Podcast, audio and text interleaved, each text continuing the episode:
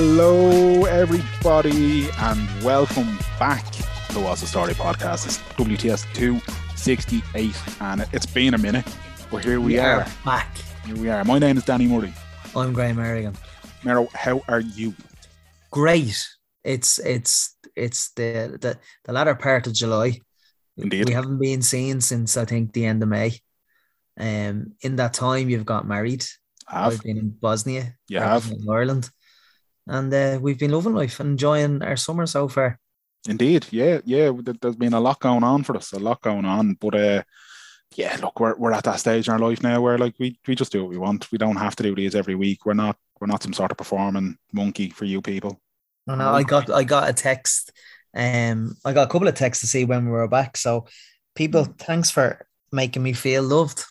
Yeah, One, Yeah, one of them was nice. cousin Craig, but it doesn't matter. Does every every every listener is a listener, Graham. Doesn't matter if they're a relative or not. Exactly. That's what my ma says to me when she listens to them. Danny, I don't think my ma actually listens to this, by the way. So has she ever listened? My mom doesn't listen either. I don't think I think I think she went to a live show and that was it.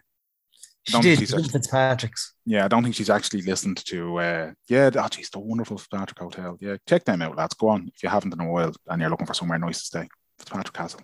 Tell them we sent you. Do, do. Sorry, I interrupted you. What were you gonna say? No, I was gonna say, um, you got married. I was in Bosnia, Yeah, and you had a fairly significant operation as well. I did, but I'm happy to say the Mickey transplant went well. and, uh, Lovely, lovely. So now you have you have are. the flute of an elephant. I'm told. Uh, no, I was going to go elephant flute, but I decided, that, you know what, that's probably a bit ambitious now. You know, carrying, you that, went- yeah, carrying yeah, it around you- around with you. You had the hamster flute as it was. So I, a gerbil one. It was a gerbil flute I Yeah. had. We've used up our allocation of the word flute now. So yeah, flute a great word though. um, no, I didn't. I I, I had uh, I had major abdominal surgery, as they would say. I had a partial gastrectomy and a gastric bypass. So yeah, And how are you feeling? Feeling good, man. I'm feeling good. The wonderful team in St. Vincent's Hospital and the, the surgeon Helen Heenan in there uh, looked after me. They were brilliant. I can't complain. Um, lovely little holiday in Vincent's Then had a lovely room with a view of a golf course, and Wimbledon was on. And yeah, yeah. So, but uh, what are we? Three, four weeks post op now. Three and- weeks and three weeks on Monday we were. There you go. Yeah. So, um, but yeah, feeling good, recovering well. Uh, a little bit dodgy at times, but that's to be expected, all things considered. Um, yeah. What's what's dodgy? just general things, man. It's weird, like because your your your plumbing inside you has changed, you know, Yeah. completely. So Your taps. yeah, so it's um knowing what tap is going to turn on next, and that kind of thing can be a bit mischievous. Um, and also just trying to generally figure out what your body will tolerate and what it won't tolerate. Um, you know, compared to this time a month ago, for example, like yeah. you know, like I, I mean, look, I got married two months ago, whatever, just under two months ago, and I was living that that week. I was living it up, and then the the couple of days that we had down in Kilkenny and that kind of thing as well. Afterwards, then I mean, like I was eating and drinking like a, a lord and a king and all sorts, you know. And were you doing that because you were conscious of the big up? Uh, no, because at this point I didn't actually know when I was going to be having the op.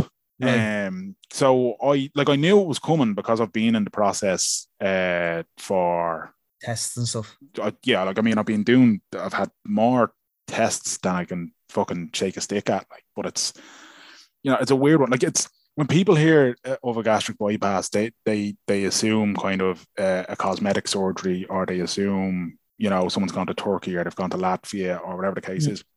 And there's absolutely nothing wrong with doing that either. Let's let's be clear on that. If that's the, the, thing I, I would say, and the thing that I've been saying to people, kind of like you've been asking me about surgery and that, and they kind of bring that side of things up, is that nobody gets a gastric bypass as their first resort to, you know, losing weight or to getting healthier or that kind of thing. More often than not, it is a last resort.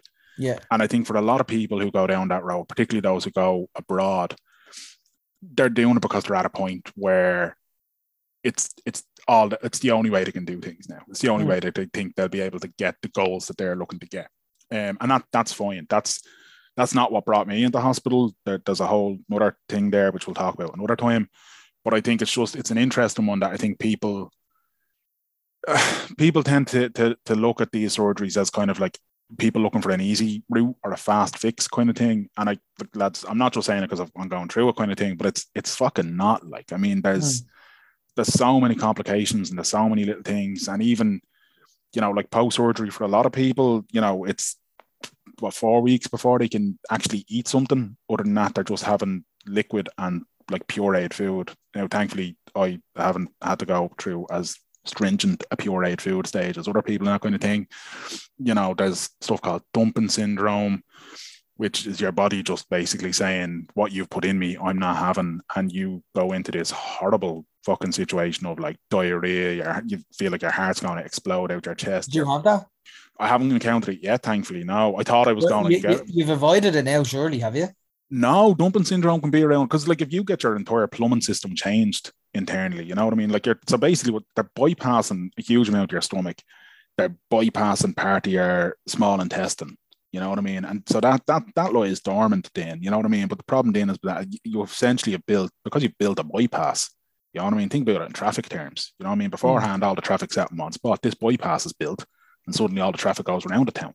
You know, right? Um, so it creates a more direct route to the exit, so to speak, right. which speeds things up astronomically in some cases. Um, and and that can be problematic. Like I I ha- I did have a little bit of so you're trying to figure out what you can and can't tolerate, for example, when you're when you're eating. I'm probably not doing a good job of explaining this because I'm jumping oh, around yeah, a bit, but so give you a perfect example, right? So one of the things I was told I could have was I can have like a little bit of bread as a carbohydrate, right? You're told to prioritize protein, but that I could have, you know, like a half slice of bread or something as, as getting the carb into me and something that should be easy on my stomach. I ate bread and I was attached to the loo. I mean, really? attached to it, like. Um, so you're talking a slice of bread or something. Half a slice of Brennan's white. Something that beforehand I would have milled, loved now a bit of Brennan's white toasted with a bit of butter on it. You know what I mean? But mm. now that same like that, like a half slice of bread, not even a full slice, and I don't know if it's a, a I've developed a gluten intolerance off the back of it. I don't know if it's I don't think it is, but I just think it's something that my body at the time was like, no, no, we can't take this. Um, but it it, it fucks you up then because you know you want to get out and about, you're recovering, you should be up, you should be kind of moving and mobile and all that kind of stuff. You want to just get on with life, you want to go, you know, see friends, you want to go to the shops, you want to do that, but you can't because you can't trust your arse. Mm. You know, like, and that's that sounds ridiculous, but like, it's it's mad though. Like, I like I haven't seen you physically since your wedding, mm. and um, we talk every day via audio notes and taking the piss yeah, yeah. or whatever. Um, but I hadn't seen you, and when we logged on today to record this, I was just smiling because I can see certainly see a difference in your face already, mm. your neck. Um, mm your your one of 16 chains is gone. Delighted they're gone. Delighted they're gone.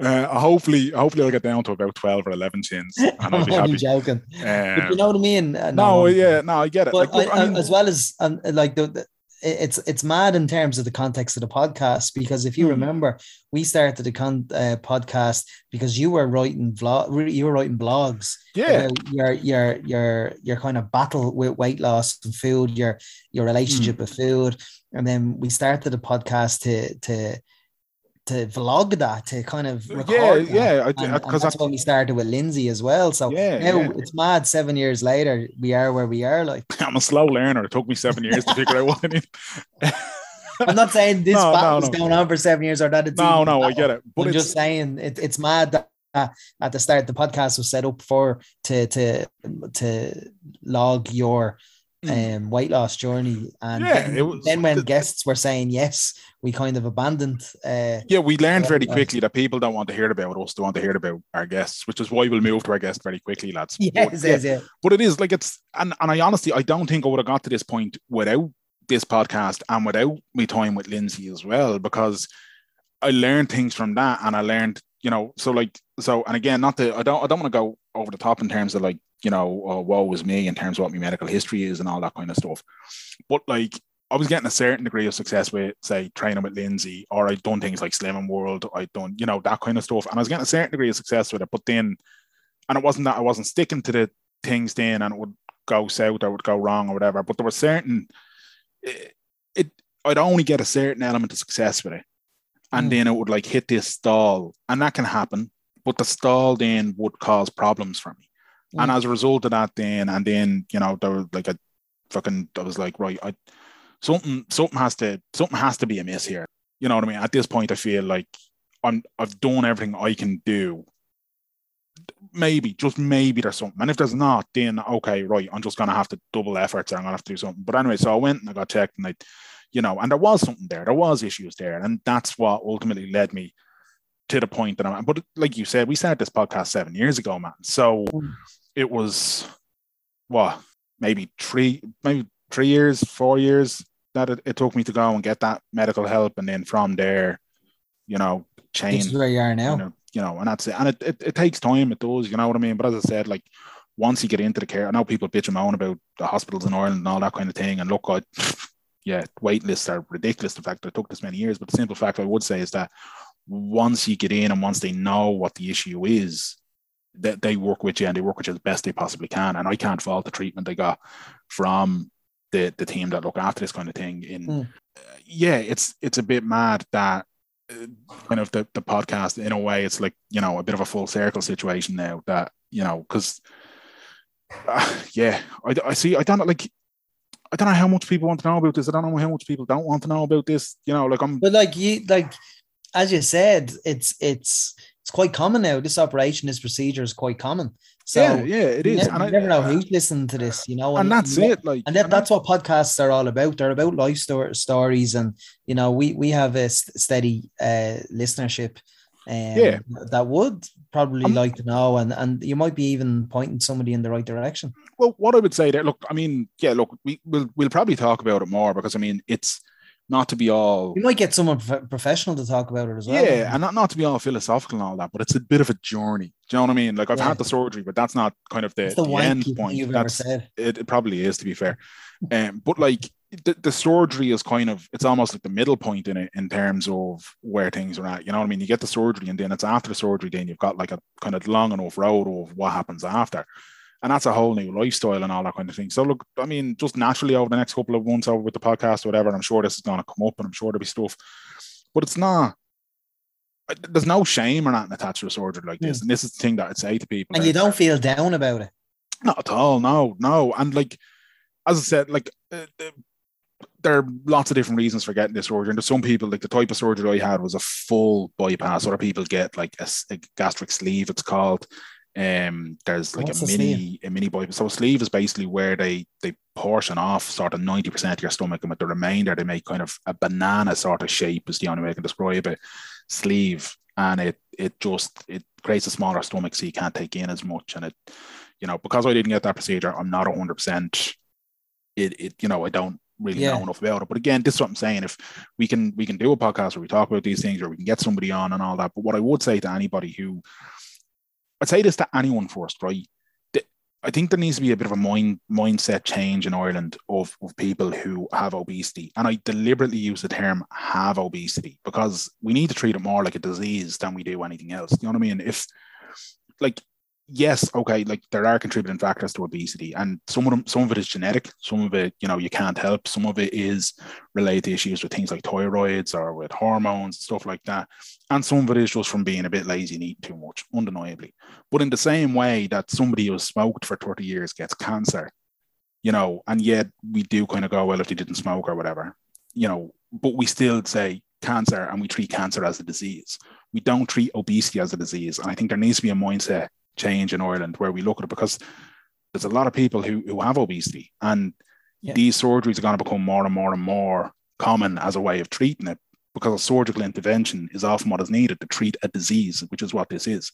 Yeah. So, uh, what I'd say then is anyone who maybe is struggling with their weight and has tried all those different things of weight loss and everything else, uh, you know, talk to your GP about it and ask about like the National Weight Management Service and take a look into these different things and all that. I'm not encouraging anybody to get in an airplane and go abroad without doing proper research and talking to it. There's there's lots of advice out there. There's lots of groups out there, and if you go to the right places and you go to the right people, and I'd always say start with somebody who's a medical professional first.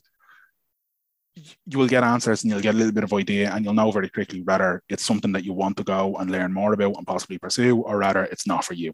You know. Mm but it's um yeah look i'm i'm glad that ultimately it i'm where i'm at at the moment because yeah, it was kind of the only option for me. Really, be fine. Yeah, and you don't feel you don't feel like psychologically you don't feel downbeat about the situation. You feel oh, not at all. Yeah, not at all. Giving you in, in kind of an extra lease in life.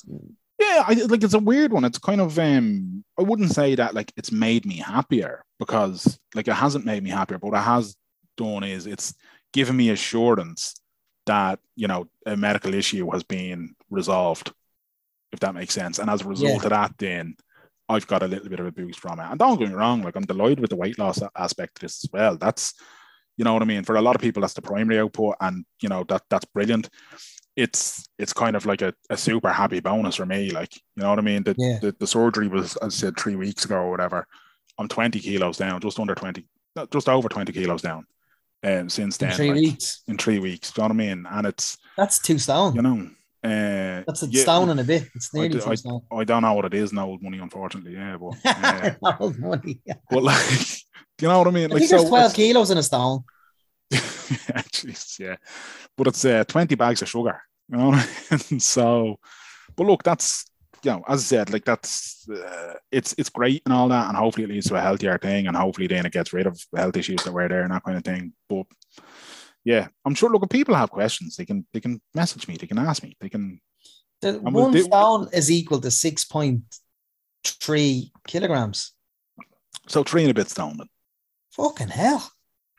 In three weeks, yeah. you're down a stone a week. Unreal. Yeah, no, that won't maintain. That's because it's very early days. Like after a while, that'll slow. Do you know what I mean? Yeah, yeah. Just, but uh, we've been waffling for ages. And, and, and, and is it too private a question? You can edit this out if you want. But go on what stone were you at? What was your heaviest?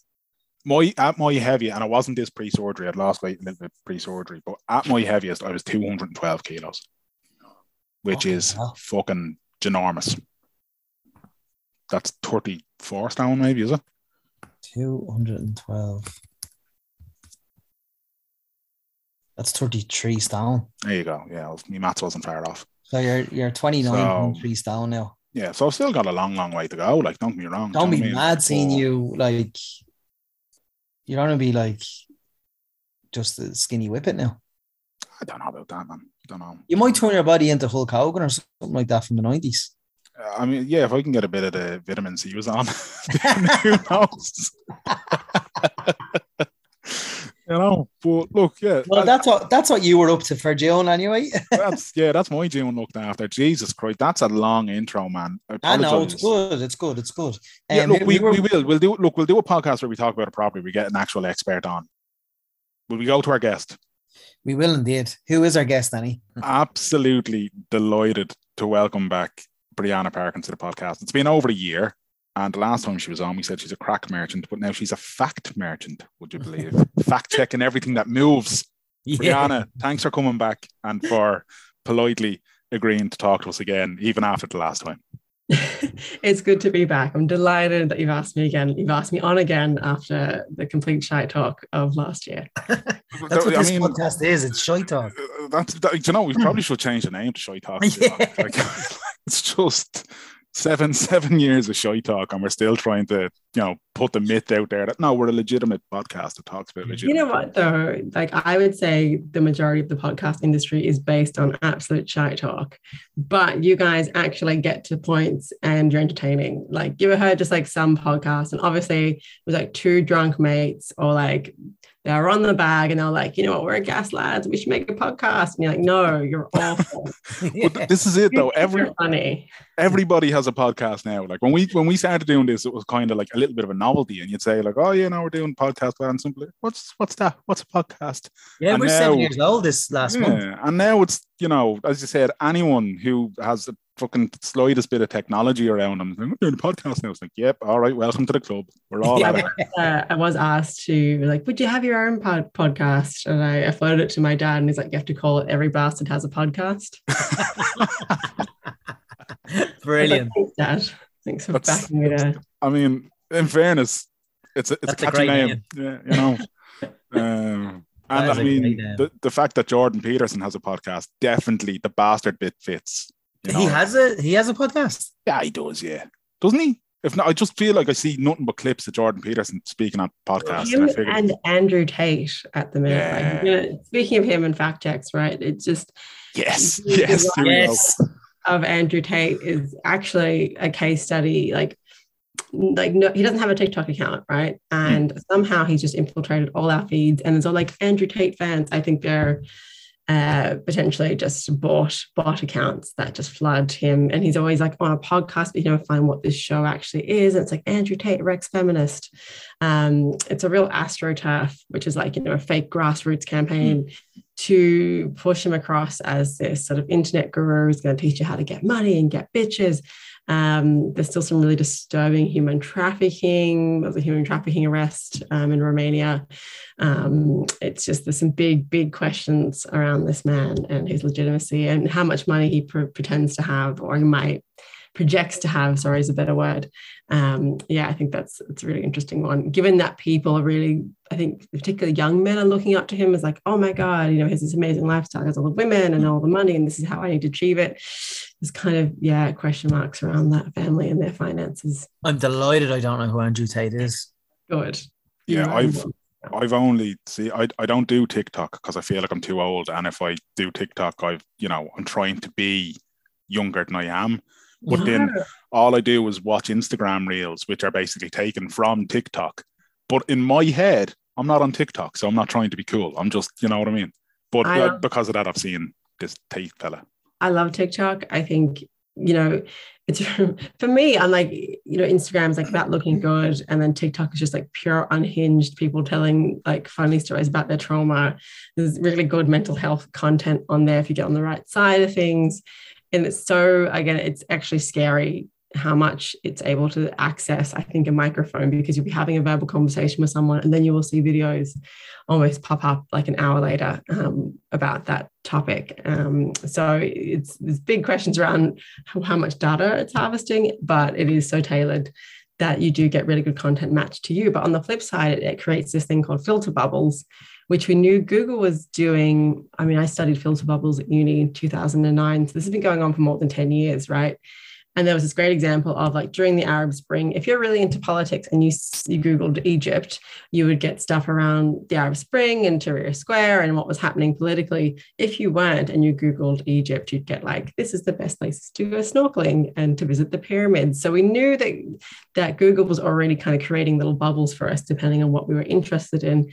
And if you stay in that little bubble, you don't necessarily get things that challenge your worldview. And it all just seems like everything's confirming that what you know is what you know and this is right and no one's disagreeing with you. And it just tunnels you further down into the hole. And there's kind of been arguments around are people getting into more conspiracies because of the internet? And it's like well no conspiracy sort of theories or alternate beliefs have always been there. Like you know david icke lizard people the moon landing all those kinds of things have already been there. But i think the internet can funnel you down a, like maybe a deeper darker hole. And it also means you connect with other people because a lot of times people who you know believe misleading things they're quite lonely hmm. and they don't fit in. And then they find a community that thinks like them or you know they make friends on the internet and then all of a sudden they've got uh, a, a community based around a shared interest. So it can be more of a social thing you know? That's it's That- mad you're saying that- that because. Sorry, Miro. I was just gonna say it's mad. I, then, oh man, I'm di- and this will show we're rusty because we haven't done one of these in a few weeks.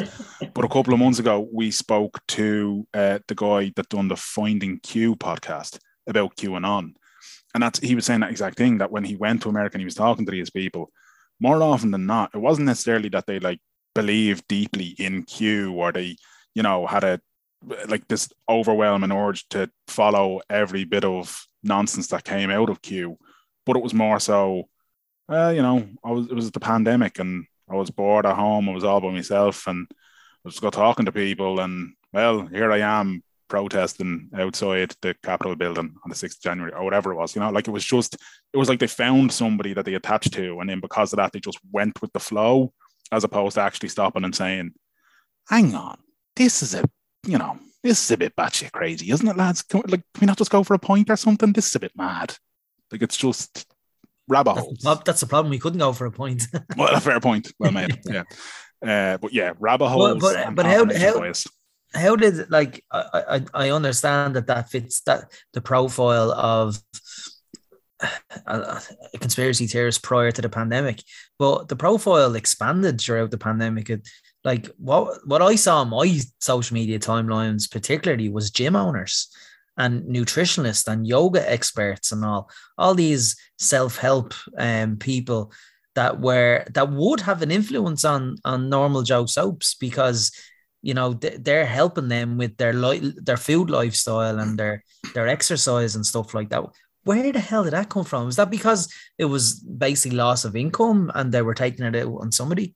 Yeah, I mean, that could be one side of the story. There's a few things at play, and, and there's been, um, I could go on all day about there's an intersection between the wellness industry. Um, people have talked about the wellness industry and also internal racism as well, and and kind of uh, there's a white pride element to some parts of the wellness industry but the part that you're talking about there is i noticed that a lot in australia so we there is a big there, there always has been really uh, resistance towards vaccines so you will see in certain parts of my home state, the Northern Rivers around Byron. Um, I don't know if you've seen Byron Baes on, on Netflix. I've watched it, yeah, only because I love Byron Bay. so I thought it was a parody, and I was like, oh my God, it's really funny. It's not, it's a reality. But um, people like that do exist. And I forgot how much Australians are like this in a way. And it's sort of this thing of like, like you know, I, I said this is a very blistering hot take, but it's sort of almost that Margaret Thatcher neoliberalism of like, you are responsible for your destiny okay, it's up to you to go out, forget the external forces, right? If you want to be healthy, don't eat plastics. If you want to um, not get cancer, don't use microwaves. If you don't want your children to have autism, don't get vaccines. And it's very easy to judge these people off the bat and be frustrated by them and, and you know, think like, you know, you're idiots. But you have to understand that a lot of these beliefs come from fear. And we saw that during the pandemic about COVID not being real. Um, you know, we didn't know what COVID was. It was very scary. People likened it to the, the AIDS crisis, you know, in the 80s and 90s, where people were just getting sick and no one knew what was happening. So people freaked out. It's, it's this big unknown thing. Anyone could be struck down. It's it's really scary. So sometimes people find it easier to believe that that thing didn't exist or that thing only affected in the HIV or only affects uh, the queer community. I'm safe. So for people, when it comes to COVID, was like COVID isn't real, or with the wellness industry of I'm not going to get vaccines, I'm just going to eat really well and I'll be safe, I'll be protected. And when you look at sort of like 5G people or plastics give you cancer people, it's if I do this thing, I won't get cancer. And we know that cancer is a really cruel disease. You could not smoke, live healthily your whole life, and still get a really aggressive form of terminal cancer in your old age. And that's terrifying, knowing that you have no control over that and that could just happen to anyone and anyone that you love. So I think those people in the wellness industry, they want they're trying to like exert control again by saying, if I stay away from these things, then I will be safe, my children will be safe, and things are going to be okay. I think it's a, a, a way of trying to, yeah, put some control over an uncontrollable situation that's it. Yeah, put some control on an uncontrollable situation. That it's. I it's, think you're right though. I think that people were like, I want to open my gym, or I, I saw hair salons particularly. Yeah. Um, it was like a lip filler clinic. Uh, obviously, revenue may, might have been an issue in there as well, and you know, pushing up your social media following. You know, I, I do notice some people, particularly maybe US kind of I would say like alternative, I don't want like using the word conspiracy theorist, but alternative kind of flat earthy kind of people uh, maybe pushing these health beliefs because they want to grow their platform. And you see them jumping from thing to thing to thing. Like one week they're a, a nutrition expert, and the next minute they're talking about flat earth, the next minute they're talking about ivermectin. So you can see there that might just be a bit of audience uh, audience building. But I do think in the health and fitness industry there could be an overlap between that and dodgy science beliefs. Definitely, definitely. Um, and I saw like George throughout all this the last two years as well. Like, you know, you'd see people who were quite vocal on social media, but not about alternative um opinions about things. It was just, you know, they they they would use their social media every day, whether to put a picture up of their dinner, whether to put a picture up of good scenery. Uh, and then they went down this route of anti-vax and, and stuff like that. And the pandemic took a lot of these people, and some of them might have just disappeared under a rock since we have gone back to relative normality, uh, although COVID is still there. Um, but I've seen one or two now that have jumped onto the Ukraine war, the, the invasion of Ukraine. And particularly recently, I saw um, somebody. Now, I saw them, they were like, they're good people because I know them. Um, and which is also a bit of a shame when you see and you're kind of like, why are you putting this like and they're attracting so much attention from so much interaction so much likes so much shares but questioning why hotels are still taking bookings on booking.com during an invasion and if these hotels are still available why are we getting refugees? And then you know it jumps then to the refugee question then it jumps to oh how's ireland? How's our own before them? You know and it's it's a it's a it's an everlasting shy hole. You're 100% on that. And we're actually working. It's funny you mentioned that claim that I, I, know that post you're talking about where it was like, I can book this hotel in Odessa for 30 nights. And why is this hotel not housing people? I actually just sent off a fact check then for editing about this. And the area that that hotel is located in, like a hotel was destroyed 15 minutes up the road during the, the, the, um, the start of the invasion. And there's still landmines washing up on the beach. The, the Ukraine government and the Russian government are, are putting landmines into the Black Sea um, to deter the other side from coming near them. So oh, that, that's why the beaches are closed. So it's not the safest place. People are still uh, looking for accommodation in Ireland. But you can see how that grew. And I kind of had a heads up being Australian. Um, because I've seen the refugee uh, question play out in Australia. Like everyone, we have a, a I didn't realize this until I moved. And it's like, yeah, you guys are mad racist. Like you offshore all your refugees. Um, you don't treat people with kindness and dignity. And I was like, oh, I have to actually think about this because it was just such a normal part of, you know, you were told that people who were coming by boat were trying to skip the queue and all this kind of stuff growing up. Of course, you know that's not the opinion of all Australians. There are lots of people who advocate for for that system to be closed, but uh, but we had a constant sort of steady stream at one point of, of people trying to access Australia by boat, with people coming flying in, overstaying visas, that kind of thing. Um, and it was always the communities where you saw that kind of right wing, not even right wing, but that kind of fear of we don't have enough for ourselves. And now people are going to come in and they're going to take that away, our very, the very meager resources that we already have.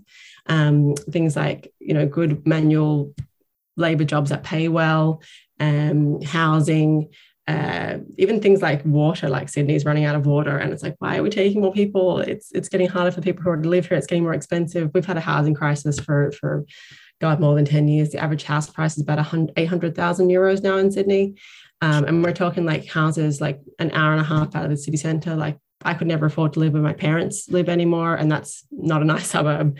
That's it. I've just given up. So you understand that when you get a scarcity of resources, people are like, well, why are you inviting more people into I now have to share this resource. And you find it's the people, you know, and I always used to get quite annoyed with my colleagues investigating this, like, oh, it's bogans, which is like, I don't know what the what the word equivalent is. Generally working class white people um, they're just racist. I'm like no these communities have actually seen you know well-paying jobs decline. They can't live near their parents anymore. They're getting pushed further and further to the fringes. Their kids can't get into schools. The hospitals are overcrowded. They're seeing they're affected by not having enough resources. they live with it on a daily basis. So they there's this inbuilt fear that I'm going to have to now share again and and divide again. While rich people who get you know a lot of money from migration and people coming into the country, they're fine living in their nice houses, sending their kids to private schools. So I had an idea that this might happen. You know, we have a housing crisis. People are homeless. Um, you know, I, as a very middle class professional now, can't buy a house. So I can just imagine the struggles that everyone else is in and people living you know three three generations in a house they can't move out of their mum's house and they have their kids living in there and then they're seeing Ukrainian refugees coming into the country and being offered houses when they've been on the waiting list for 10 years. You can understand where that annoyance comes from, and it's real. And I don't think that we should demonize those people and write them off straight away as like, oh, conspiracy theorists, racists. There's obviously an underlying need there that can be exploited by right wing groups if they want to go down that nationalist path. But I remember being on radio when this first started happening, and I was like, I'm afraid that Ireland might turn in the same way that Australians might turn. And we're seeing that now with the government turning around and going, maybe actually we need to put some controls into to to stem the tide, um, which is really interesting because at the beginning of the conflict, it's like, no, we're Irish. Everyone's going to come here. That's part of our national identity. But now it's sort of been like, oh, actually, can we can we house these people? Can we look after these people? Can we look after our own? So, yeah, I kind of was waiting for this moment. It's it's mad though because like, and I think Micheál Martin kind of indirectly referenced it from Japan um, when he was asked about that, and it's kind of this knock-on effect and this idea of the UK's approach to asylum seekers and this whole thing of yeah, yeah, yeah, you're going on a plane to Rwanda, and how that's kind of influencing people not seeking refuge in the UK anymore, but sort of saying, uh, where else can I go? And Ireland is the next door neighbour, and it's kind of picking up some of the brunt of that. Now, look, I don't know how many or what the, you know, how true or how reflective of reality that is or whatever, but it's, it certainly seems like a very convenient line in terms of like, well, which would you rather, Rwanda or Ireland? And with the greatest respect to Rwanda, people who are fleeing somewhere poxy are probably going to say Ireland. So it's, yeah, I don't, I don't know how I feel about the whole thing of like them, for want of a better term, kind of putting a lid on this now or trying to put a lid on this now. It's kind of like you've you've had this open policy and now you're trying to roll back on it, and it's a hard thing to do. Like, yeah, and you've got like a, a sort of two sort of systems. You've got Ukrainians coming in on a different visa a process mm. and then you have you know people coming in from from other countries who are having to go to direct provision instead so you've already kind of created a, a two-tier system and then we've seen you know, um, asylum seeker groups complaining that that's creating racism, and and they feel very visibly that Ukrainian refugees are being treated differently to them, and it's it's yeah, it's really interesting to watch Ireland grapple with this because traditionally people have left Ireland. You know, it's, it's mm. exported people, um, hasn't been a, source of a lot of migration. I know there's sort of Eastern European and, and Brazilian migration um, that's always that's that's been there for for a while but that kind of mass migration of this is the country we're going to go to to make money because ireland didn't have a lot of jobs for a long time um, yeah it's interesting to see them now reverse their position identity from you know we're a, we're a nation of immigrants to oh we need to accommodate people here and it's crazy as well because there's a lot of like people who are in their early 20s. If social media is to be believed, and that's a massive caveat to put on that. But there's a lot of people in their 20s who are kind of talking about how they have to get out of here. There's nothing for them anymore. That you know, so you've got this mm. weird kind of two-way travel here. Like I get probably maybe three DMs a week from Irish people being like, "Oh, I want to move to Australia. Should I move to Sydney?" Um, what are the pros and cons? Is it actually as good as it, it say, you know, it is? And it's really difficult to, to answer because, you know, you don't want someone to move there and hate it. Uh, but like my family didn't have a choice. Like we talk about um, uh, economic migrants, which is a term yeah. that really pisses me off because it's like, oh, they just left because they wanted more money. My family were economic refugees. Get this right. Like they moved from Ireland, you know, in the 70s because there were no jobs. My, my grandparents and my mum are inner city jobs. They do not have education. There was no work in factories. There was no good paying jobs. They, they were denied access to university. They didn't have anyone who worked in their family who could get them a job in the civil service. That was it. It was England or Australia. And off you went. And they went for 10 years and then couldn't, didn't see their family for 10 years. They lost parents over there. They just didn't get to come back um, and like my granny landed up in the middle of, of Sydney in the in the heat. It was a heat wave, it was middle of summer. And like my dad just went, my granddad went off to factories and she had no one. She knew no one. She had no one to help raise four kids. She didn't know what a spider was. Do you know what I mean? Like it's, it's it's not a choice. And you know, it's it's Irish immigrants to Australia still face that that difficulty, you know, getting started. And it's just sad that immigration's always been a safety valve for when things go wrong. Exactly, and and it's it's the system as well that's failing. If if you have um, if you have a, a couple, uh, an unmarried couple with three kids, and they've been on the housing list for ten years, and they're and they're sharing with their in laws, um, they have to get up at seven in the morning, go over to the one of the in laws till they all go to work, then they leave to go to the other in-laws for the evening. And they've been, as I said, they've been on the thousand list for years. And then then they see this. They're they're I agree with you. They're not they're not they don't come from a racist kind of uh psyche, but that's what the right wing then that's the, in my opinion that's the likes of Gript and stuff who who always entice that kind of they they're, they're always adding adding stuff to those articles and mm. then they share and then this then you're kind of then you're seeing online and you're seeing that example of that family and they're sharing an article and you're kind of going no don't share that i understand your predicament and I, I i empathize with you but that's where the government is failing because we should be in a system where our own citizens are catered for as well as helping people out you know but what they're seeing is and what they're being told is that these thousands of people coming from a war-torn country are just after getting a three-bedroom house in Gormanston or whatever, just just for an example. So I, I can understand the frustration there. Um, and I think it's a failure of the system. Yeah, I mean, like no comment on the Grip Mark because we've worked on them before and and um, you know, we've we've talked with they've we fact checked their stuff before and and they've been in discussions with us, same as um uh, what's the other one? the brain just stopped working. The the liberal. Yes, uh, you know we've we've asked them to correct things, and in fairness, when we've applied fact checks the last time, they did correct the article. Um, so you know, it's it's again, it's very difficult because no system is perfect, right? Like no one looks after everyone and is able to take in um, refugees. Like you look at some of the the Scandi countries, they're very strict on who comes into the country, um, and they would be providing some of the best systems for their citizens. There's a really kind of sense of like, no, this is us. But we see that as ungenerous. So it's kind of whatever country determines whatever its um, priorities are in a way. Um, but yeah, it is. It's heartbreaking. I, I look at Ireland, and uh, I just think, given the education here, and I think everyone's more sensible. Like, if you ever look at Australian media, there is a clear right wing, a clear left wing.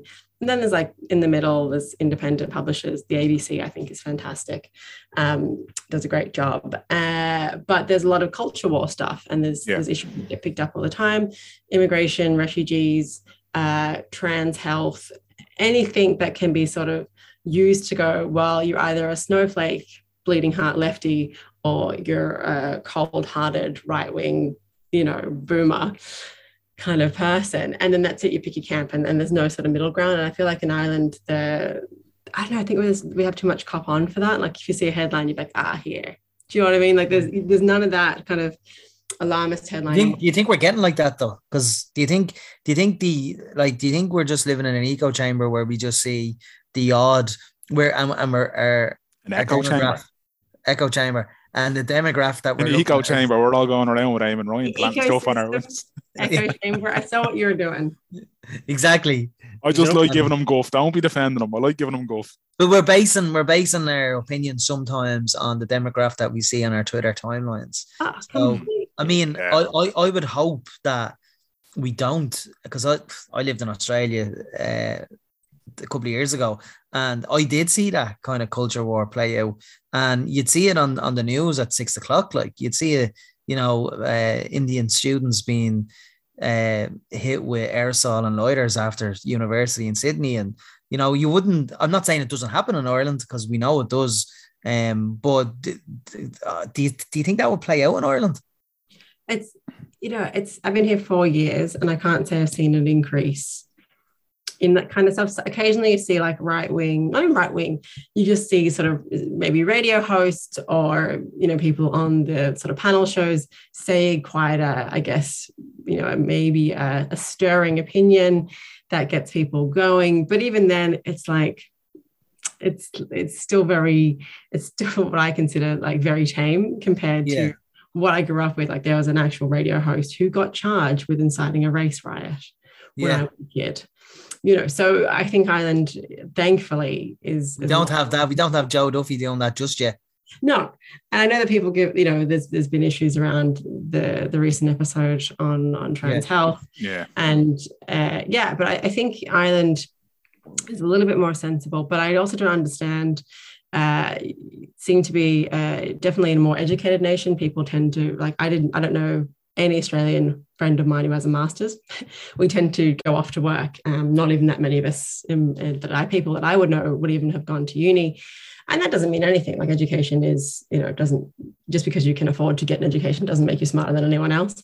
But I feel like, you know, Ireland just seems to to have a lot going for it. But the in terms of governing health and housing and those basic things, I'm like, you lads, you lads should be doing better than us. Like, what's what's this about? Like I can't get my head around that, you know yeah, yeah. is like uh, is this kind of where the, that whole thing of the information war comes into it as well though because like that as you were saying there's let's say there's uh, some uh, media outlets and i'm using that term loosely i suppose but they they almost look to capitalize on these kind of things like you were saying kind of Mero, it's that that point around somebody who maybe and possibly legitimately genuinely feels a little bit hard done by when they look at a situation and they're like fucking hell like they're you know, pulling their hair out, stressing over the fact that they, they're doing everything they can. They're doing everything the right way as they've they see it to, to you know get a gaff or whatever. And then something like this happens, which is a you know, it's it's not in anybody's control. It's not like anybody asked for this to happen. But then those news agencies or those commentators come along and they see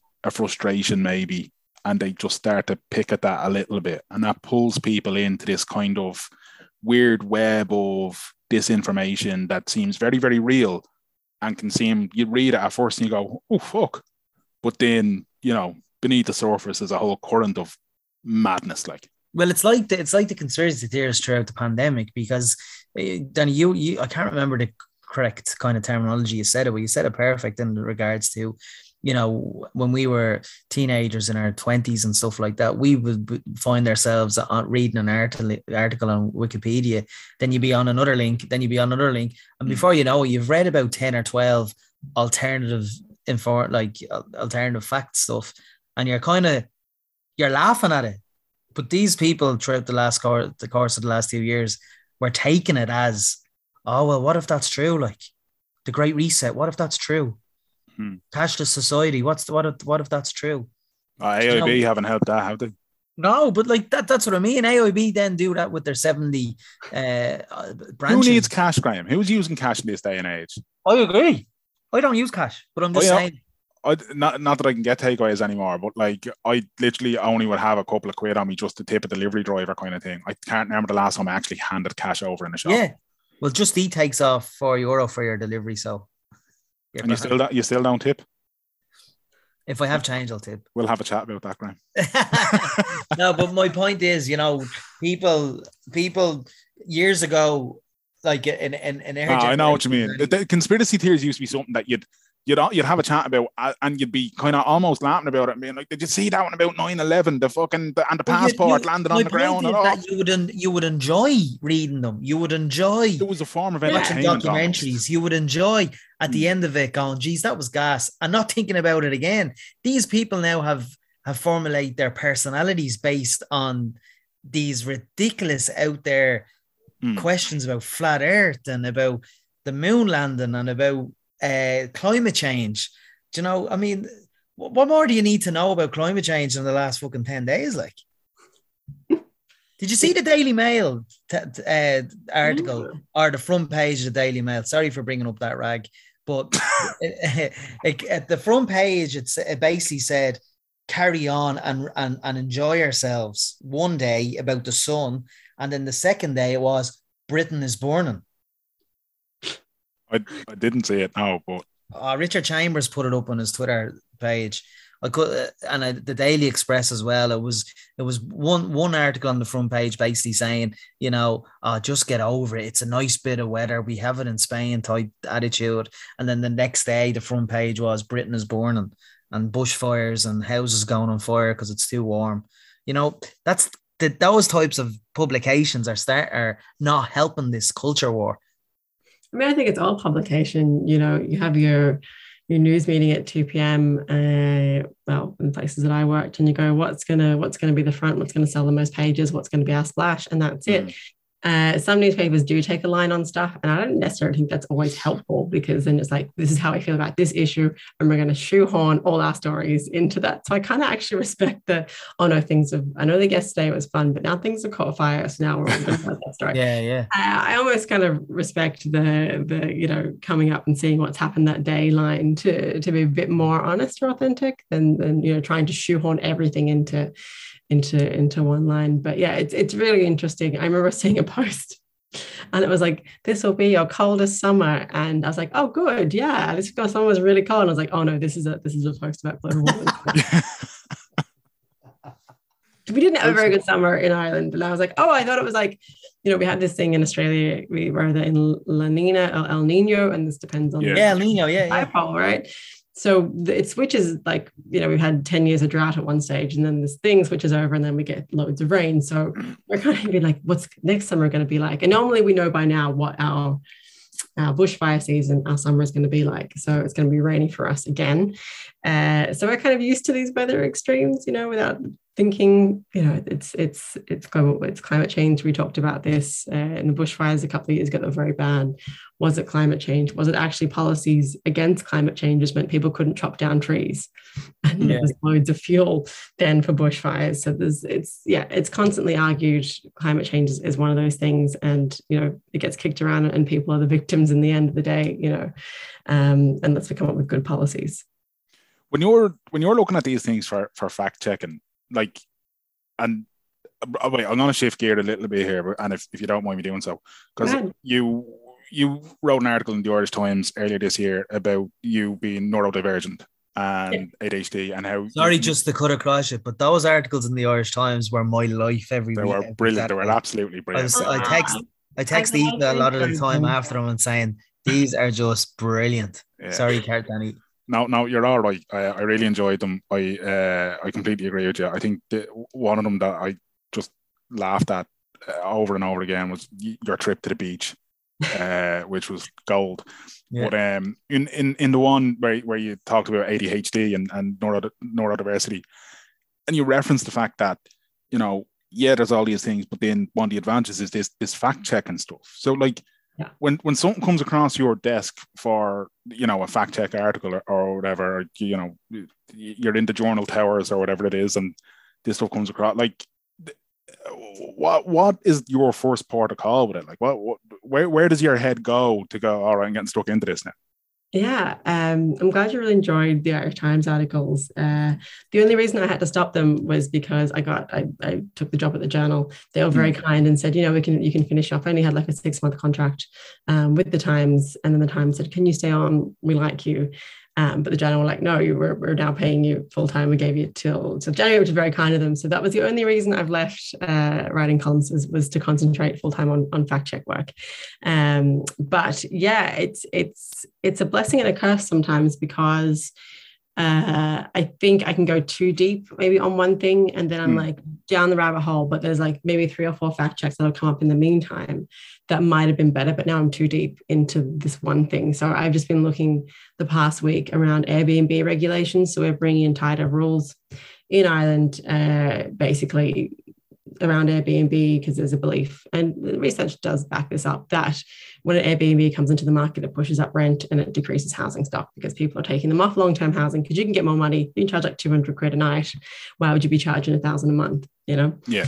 Um, so uh, yeah, I went down that rabbit hole. And then what happens is because I think I am neurodivergent, uh, and I worked in a, a, job called Media Watch where I would investigate journalists, and you had to be so correct all the time because when you're the person calling out people, you can't let anything slip. And also, they're going to come back and attack you. So you're always writing this piece trying to be like, what's their argument going to be against what I've just said? And did I have everything in the line? And have I have have I read every single study that I possibly could have? Is there anything in the peer-reviewed stuff that says a study, you know, maybe had a too much of a small size, or maybe the data was skewed? So I can do that for like three or four days. And it's exhausting because you're always coming from a place of anxiety of have I missed something? Did I get this right? Because I'm a fact checker. So the penalty for me getting things wrong and journalists get things wrong where we're humans and mm. you know the industry we're doing more with less than any other journalist in history has ever had. Newsrooms have shrunk down. Um, sub editors have gone, you know, shrunk as well. So you're often editing your own work to a higher standard. Um, so I find that I really enjoy this type of work, really doing either investigative stuff or fact checking stuff where I can kind of just go off and, and go down that hole. Um, it depends. I do also enjoy breaking news as well. But what I don't enjoy necessarily is having to pump out four stories a day, having to change uh, between hop between different stories. That that for me, I find it really stressful. Um, but I still find this work stressful, even though it kind of activates my hyper focus super superpower, because then I put a lot of pressure on myself to get things right. And I think also I've been reading a lot about. Uh, I got diagnosed later in life, and mm. a lot of people who grow up with some form of neurodivergence, either autism or OCD or anything on the scale, ADHD, there's a lot of trauma there because you've spent your life masking. And you knew that maybe there's something wrong with you, but you internalize it as I'm lazy, I make silly mistakes. I make spelling mistakes. I'm not attentive to the small things. I got the big things right, but you know, I've, I've spelled something wrong or I've got someone's name wrong, and I find it really difficult to concentrate on those nitty gritty things. So you just always have this anxiety that you're you're going to fuck up again. So you're almost working overtime and trying to prove to yourself and to other people like oh they're going to know that i was really slow with that article because i read 18 studies and maybe one of them will do so you always have that kind of chatter going on in the background but sometimes it is useful in a, a fact checking or an investigative context because you're this thing called red teaming uh, we don't do it so much at the journal because we don't really have the staffing capabilities and there's, there's other reasons around that but at the abc you would get a colleague to go through your script for a story that you're working on and they would try and pick it apart and try and look for mistakes and try and attack it. There's a great scene in the TV show The Newsroom. That yeah, example. Yeah. Yeah. It's it's a really common practice. It's it's it's what newsrooms should be doing on investigative pieces, and I'm sure they do. We do it in the journal. I have an editor to check over, but I don't have a whole team. Um, but I am really good at doing it to myself. But it's self-critical, oh. and it's very hard to switch that off after yeah. work and then you go to the pub with your friends, and then you're lying in bed later, being like, "Why did I do that? Say that weird thing? Do that? Why did I laugh that way? Do you know?" So, it's good in a professional context sometimes, and then some days I'm burnt out. You know, I, after the the Ukraine war, I was really burnt out because you're just taking on streams of information all the time, and yeah. you know, fact checkers we, we were looking at pictures of dead bodies, trying to decide whether they were real or whether they were actors, stuff like that, you know. Okay. So yeah, it can be, yeah, it's a blessing and a curse, I would say, but it does help me do this kind of work. It suits my brain.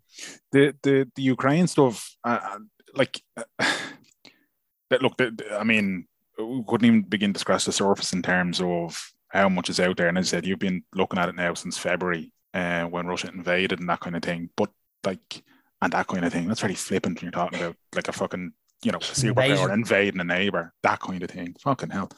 Uh, but it's when you were talking about that and you were saying like you're trying to cipher rather, no, this one's legit, or no, this is absolute nonsense, and here's proof that it was used six years ago in this other thing that happened and all this kind of stuff. Like, uh, and particularly for you, with, with the, the you know the whole neurodiversity thing, it's is it a case of being able to switch it off, or is it a case where it's just it's almost always on until you say, no, okay, no, I need to put this away now. I can't, like I can't. Yeah, I mean that's one of the things that most people don't understand about ADHD um, is that it's not that people with it can't focus; it's that it's unregulated focus. So either the hmm. switch is on, the switch is off. There's no like, oh, I will like I have to do this thing.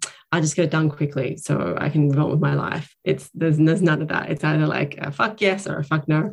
really difficult to do like menial tasks. Like for me, you know, we we track this information um, with EDMO, which is a group of us at DCU, University of Sheffield, and we have like a shared document where we track accounts and we see who's got different accounts and and you know what we should be monitoring for. And i find filling in that spreadsheet really tedious. So i have to make myself do it.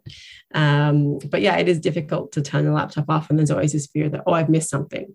So i had to offload telegram off my phone last night because i was just spending hours on it after work. And uh, it's not great for your mental health to be in those spaces you know, you have to join certain groups for that, Brianna. Yeah, I would be a member. I have, you know, accounts across Facebook and Telegram and, and other platforms that I would, yeah, join groups and, and just sort of not in like a way to kind of like expose, you know, this person posted this. It's more to get a feel of what's out there.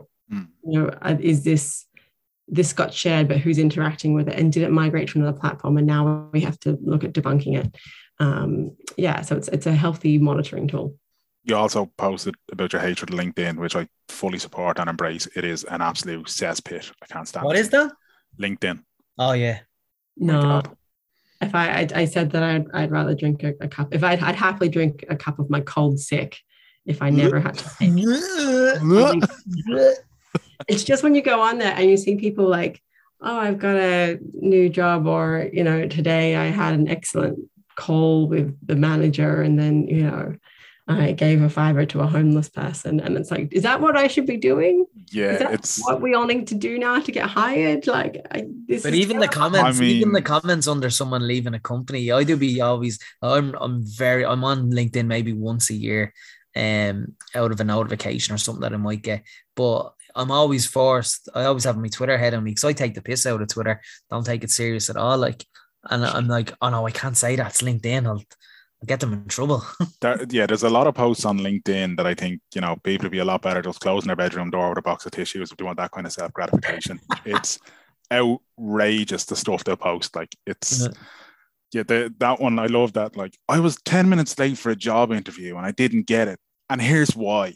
On the way, I met a homeless kitten, and that kitten looked distressed. So I decided I is that on LinkedIn? Is it? Yeah, man. People posting their fucking nonsense about saving a kitten from a tree on the way to a job interview. So they didn't get the job, but then some animal lover discovered it. So they gave them a multi million contract. And now they're living in fucking Hawaii, drinking nothing but champagne. It's mad shit on LinkedIn, man. It's just like people post. I use I was using it to try and find an expert today, and I was like, oh, like trying to find their their work history, mm. so I can ring them up and go, hey, is this thing legit or not? Um, LinkedIn's great for that. Uh, but it was just looking at people's posts and their other journalists and it's like, oh, I published this article and I entered this award. And I was like, should I be celebrating this small win? Like, yeah, yeah, small win. I, I, could win the Nobel Peace Prize and I just would be like, oh God, I can't post that because yeah. people think I'm a dickhead. Like I maybe it's just me my self-esteem issues. No, I get it. I get but it. But I'm like, is this what we all have to do now to get to get But we got we got an email about six months ago looking to go uh, put our name forward for the podcast Irish Awards or something like that. So we clicked, we clicked like we opened up to have a to have a nose. They were looking for a fee off us for, for like two hundred euro oh, for, us, yeah. for us to be nominating. Yeah, no. Yeah, I think you probably have to fork out to sit at a table and eat a dinner and listen to you know Ivan Yates MC an event that you don't want to be at. Um, yeah, exactly. Or whatever, or whatever Ivan's doing these days. Much love to Ivan Yates. Uh, he's he's, he's uh, helping Fianna Fáil, isn't he? Is that what he's doing now? Is he? I don't know. I just hope he's having a nice break. Yeah, yeah. I just hope it. You know, I kind of love that. He's like, yeah, I I'm done now. The court case is finished, and I'm pissing off two years later. I'm gonna yeah. go live my life. I'm like, again, yeah. you gotta respect that. You gotta respect that. You know, he's an advisor for Fianna Fáil, though. I thought. Is he? That's smart considering he's a Fine Gael minister back in the day, wasn't? Yeah, I know. Yeah. Yeah. That look. I mean, they're all the one. Um. Yeah, I don't know. Twitter is at it as well. As I don't know if it's because again, like you were saying to start, Brianna, that whole thing of like, you know, the, the algorithms they just they they put stuff in front of you that it thinks you want to see, and I don't know why my Twitter feed is now you know, in 1997, this man created a system which blah blah blah. Here's the top 10 tips for free on how you can achieve. And I'm like, no, no, no, this is not. I come on Twitter to see funny animal videos and argue about sport. Okay, can we? You know what I mean? I don't if need. Not, if it's not a funny thread, I don't want to read the thread. Don't be, don't be sending threads on Twitter. Need to go away. Yeah, they need to go away. It depends. I quite like doing a fact check thread and walking through like the top five things I might have seen this week. And the top. You see, but that's that's a useful thread though. That's do you okay. know what I mean? When not a twenty-five tweet thread yeah, it's not a trade of kind of here's 10 ways you can up your personal marketing and increase your personal brand by doing these top 10. Uh, the word personal brand frightens me, yeah. right? I am probably someone who should not study for this because I, you know, I went from being like a journalist and like my personal brand is just all over the shop. Like I remember being an investigative journalist at the ABC and I had to go to my boss and be like, I won this thing called the, the Sydney Rose and I've got to go to Ireland for a month. Can I have a month off, please? And uh, he was like, yeah, he's like, but this is, this could really hurt your career because people won't take you, you know, and he was right to a degree. He was like, you know, you're a woman, people will not take you seriously as a journalist when you're wearing a big sash and, and a crown on your head. And I was like, yeah, that's a bit outdated. But he was right because, you know, I did job interviews and people brought it up and it's been, you know, tweeted at me in a derogatory way. Oh, and it was like, I was a journalist for four years at, you know, really good jobs. Um, Oh, in what in which context was it brought up in an interview? Like a, a bimbo taking taking well, part in a pageant? It was kind of semi passive aggressive. It was, you know, they're going through my uh, career. And I think I think a lot of people in Ireland just think I did the Rose Tralee and then just rocked up working for in for television here and then hmm. became a journalist. I always forget about your Sydney Rose stuff. But yeah, I do too. I feel like you're, you're like, oh yeah, that was me. It just it's so long ago. And again, I'm neurodiverse. So like whatever happened yesterday, it's gone. it's gone. Like it's out of my head. Like that's it. Uh, so yeah, I was in a job interview and, and someone said, Oh, like, so what was the Tralee about then? And I was like, uh, what do you mean? Like like I was, I was still a journalist. I, I were a qualified journalist, you know, I did print, I did every medium you can think of. Um, but it was sort of seen as like, oh, why do you do that that thing then? And I didn't really understand that reputation about the Rose because I, grew up in Sydney. And I just thought, great, so someone's giving me a free hmm. holiday, get to take me nanny back to Ireland, happy days. You know, I didn't sort of think beyond that. But then I started working in television, and it was like, well, what's your personal brand? I'm like, I'm a journalist. Like, I, I don't have a personal, I have a job. I don't have a personal brand, and that was very naive going into it. I think I needed to kind of, you know, I had people be like, oh, you should dye your hair blonde and blah blah blah and all this stuff. And you know, I think you do have to play the game a certain bit in Irish yeah. media. I think in all media to get ahead. And I did not play it very well. so. It's it's like that though in in in my job as well. Like if you want to progress and you have your your half yearly meeting or whatever, yeah, it's, like, it's always like, uh, how's your personal brand going? Sorry, what? What? What? Yeah. You, you need to expose yourself a bit more on LinkedIn and and and Outlook and stuff. And no, go away. I'm okay. Yeah. The second any employer starts telling you that you need to start doing stuff for social media, you're like, I'm if I'm not in a marketing role where I need that stuff, leave me the fuck alone. Just yeah, yeah. Like we we in my job we give out these kind of uh they're called they're, what are they I can't remember what they're called, but they're kind of recognition awards. Um and not to downplay them, but I mean if if you do well once or twice in, in a week or two week period, you will get one.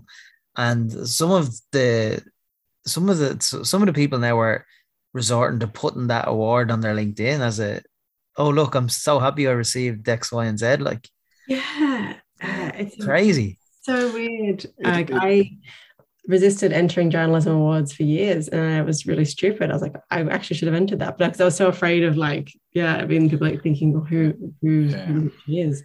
So maybe there's a happy middle ground of like, you know, going for stuff without being a know about it. Tell me when you figure that one out because something yeah, that I can't. I didn't think you had to apply for these things though. I thought it was just whoever runs the awards ceremony recognizing people. I think I think there are some awards that do that. I think there's others that they, you know, their their whole shtick is to get people to nominate, so then they get people into the award ceremony, which is where they make their money. And just for a shindig, like. But pretty much, yeah. But I mean, like as a multi-winning podcaster, or a multi-award-winning TV personality, I I don't know, and I, would never dream of promoting these kind of things. But uh, my mantelpiece is laden with awards for what it's worth. Put, put that on me LinkedIn. Oh, you're such a prick.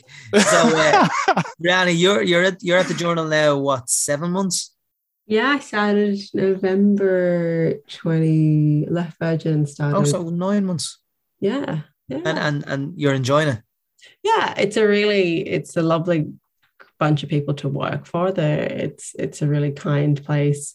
Um, people really mind each other, um, which is which is nice. Sometimes in newsrooms aren't always like that. To a degree, I, I worked in um, some more traditional, maybe like I want to use the word blokey, but that's kind of maybe not the right word because it's gendered. But it was like a, you know, it was a lot of banter. It was mm. com- competitive, not in a malicious way. Like people wouldn't mm. purposely you know fuck each other over to get ahead. But it was like a yeah like you had to it was about you know bringing the best story that you could and fighting for that front page spot or fighting for the for the to lead the news or to lead the show. So yeah it was it was much more sort of combative environment maybe. Um but yeah the journal is, is a really it's a good place to work. There's good journalists there.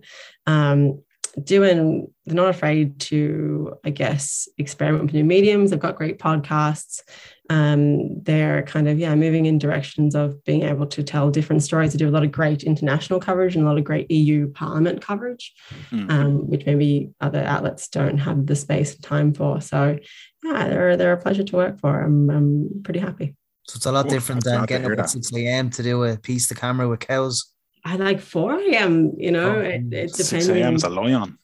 Yeah, so that did actually. I was really shocked uh, because I just worked mornings for three years. That when you leave that, I a lot of sort of things that I had wrong with my body and, and health issues I had just went away. Wow. And you don't realize how much shift work. And I had a friend leave at the same time she went over to Newstalk to produce a radio show. And she was the same. She was like, wow, you actually don't realize how much of a toll that takes on your body. And, and shift workers will tell you the same thing. It's, you know, you, you come home, you can't really sleep in the day, and then you're yeah. just walking like a zombie. And then I'm getting calls at 3 p.m. to go and do the next thing tomorrow. So you end up kind of working like almost a split shift. And it's, yeah, it's, you never get to switch off really. And it's hard to go to sleep knowing you're going to wake up, you know, really early in the morning. So you're always freaking out you're going to oversleep. So I used to wake up on the hour every hour, check my phone, go back to sleep. It's yeah, it was difficult. That yeah, lovely. that, that is better quality of life out of you now. Yeah, like I enjoy sleeping in the same bed as my partner, you know, uh, because it wasn't fair to wake him up all the time. So we started sleeping in separate beds, and that's I just find that really miserable. Yeah. So it's nice to to sort of yeah get a little bit of my life back yeah, easy now. He doesn't snore, so I've been kicked out of bed for snoring plenty of times, and my wife will be like, "I'm delighted that I got to bed to myself last night." So yeah, you, don't know. mind the odd like holiday, like I do, like you know, you spread out, and it's like, oh man, the bed's actually cool. Like this is great. Um, but yeah, every day that was tough. Yeah, I know. I'd say so. I'd say so. But look, great to hear that. Uh, you know, it's it's going well for you. The journal does sound like uh, a good place to be. And in fairness, the work they produce is always not just from their breaking, but like the noteworthy stuff. Obviously, the fact checking stuff as well, and the forty two is as well as always good sport wise. So yeah, congrats Absolutely. on that one, and um, wish you all the best with whatever comes next with it because there's going to be a shitload of stuff that needs fact checking. No doubt about it. yeah uh, it's, it's never ending and it's tough when you're you know other team members do fact check on top of their their other responsibilities but i'm the only one doing it full time and it's like oh god there's so much to do and then you get people tweeting you like why didn't the journal fact check this and like because it's one of me can you send it to me on linkedin i'll get to it yeah, contact my LinkedIn. Yeah. I'm going to do a plug. Please send in fact checks to us. Um, sometimes things can can happen on, on regional radio that I can't necessarily access up in Dublin, or I don't have a playback for, for certain things, maybe certain local newspapers. I try and monitor stuff as well. But if you're particularly in the regions, send me through stuff. We have a, a fact check email. We also have a fact check Twitter account. You can be completely anonymous depending on, on what you're sending us. So yeah, send them through. Where, where do they send them? Uh, I read this out. So uh, we you can send it to me. So I'm Brianna, B R I A N N A at thejournal.ie. Um, you can also DM them to us. We have a fact check Twitter account. So just put in the journal fact check into the Twitter search bar. You'll pull us up. Amazing. Brilliant, Brilliant. stuff. Brianna, it's been great catching up with you again. Uh, thanks so much for joining us. And um, yeah, hopefully it's not a year or more again before we annoy you to come back on the podcast. Great. I can't wait. Try and get you and Eva on the, at the same time, maybe the next time. I don't know if you'd have enough time for that. Like, yeah, it could be carnage. Uh, actually, I mean, yeah, we're like, I mean, we're we're fast and loose with these things. I mean, you know, could be a two-hour special. yeah, it'd have to be have to have to have a good a good amount of time. It's just us talking over the top of each other excitedly. Uh, yeah. Episode 300 is coming up. It sounds like an ideal situation. Absolutely, yeah, absolutely. Uh, but anyway, Brianna, until next time, yeah, thank you very, so very much. It was a pleasure. Thank you so much. Thanks for having me. The brilliant Brianna Parkins there joining us and uh, delighted she did. We'll, we, look, we won't do much of an outro, man, because we waffled for about six years in the intro. So in the intro, uh, no worries. so thanks very much, that, Brianna. Yeah, other to other than to say thanks very much, Brianna. She's a brilliant guest. Always great to speak to her. Check her out on our Twitter and check out our fact check articles and also previously her columns uh, every Saturday in the Irish Times, which are gold.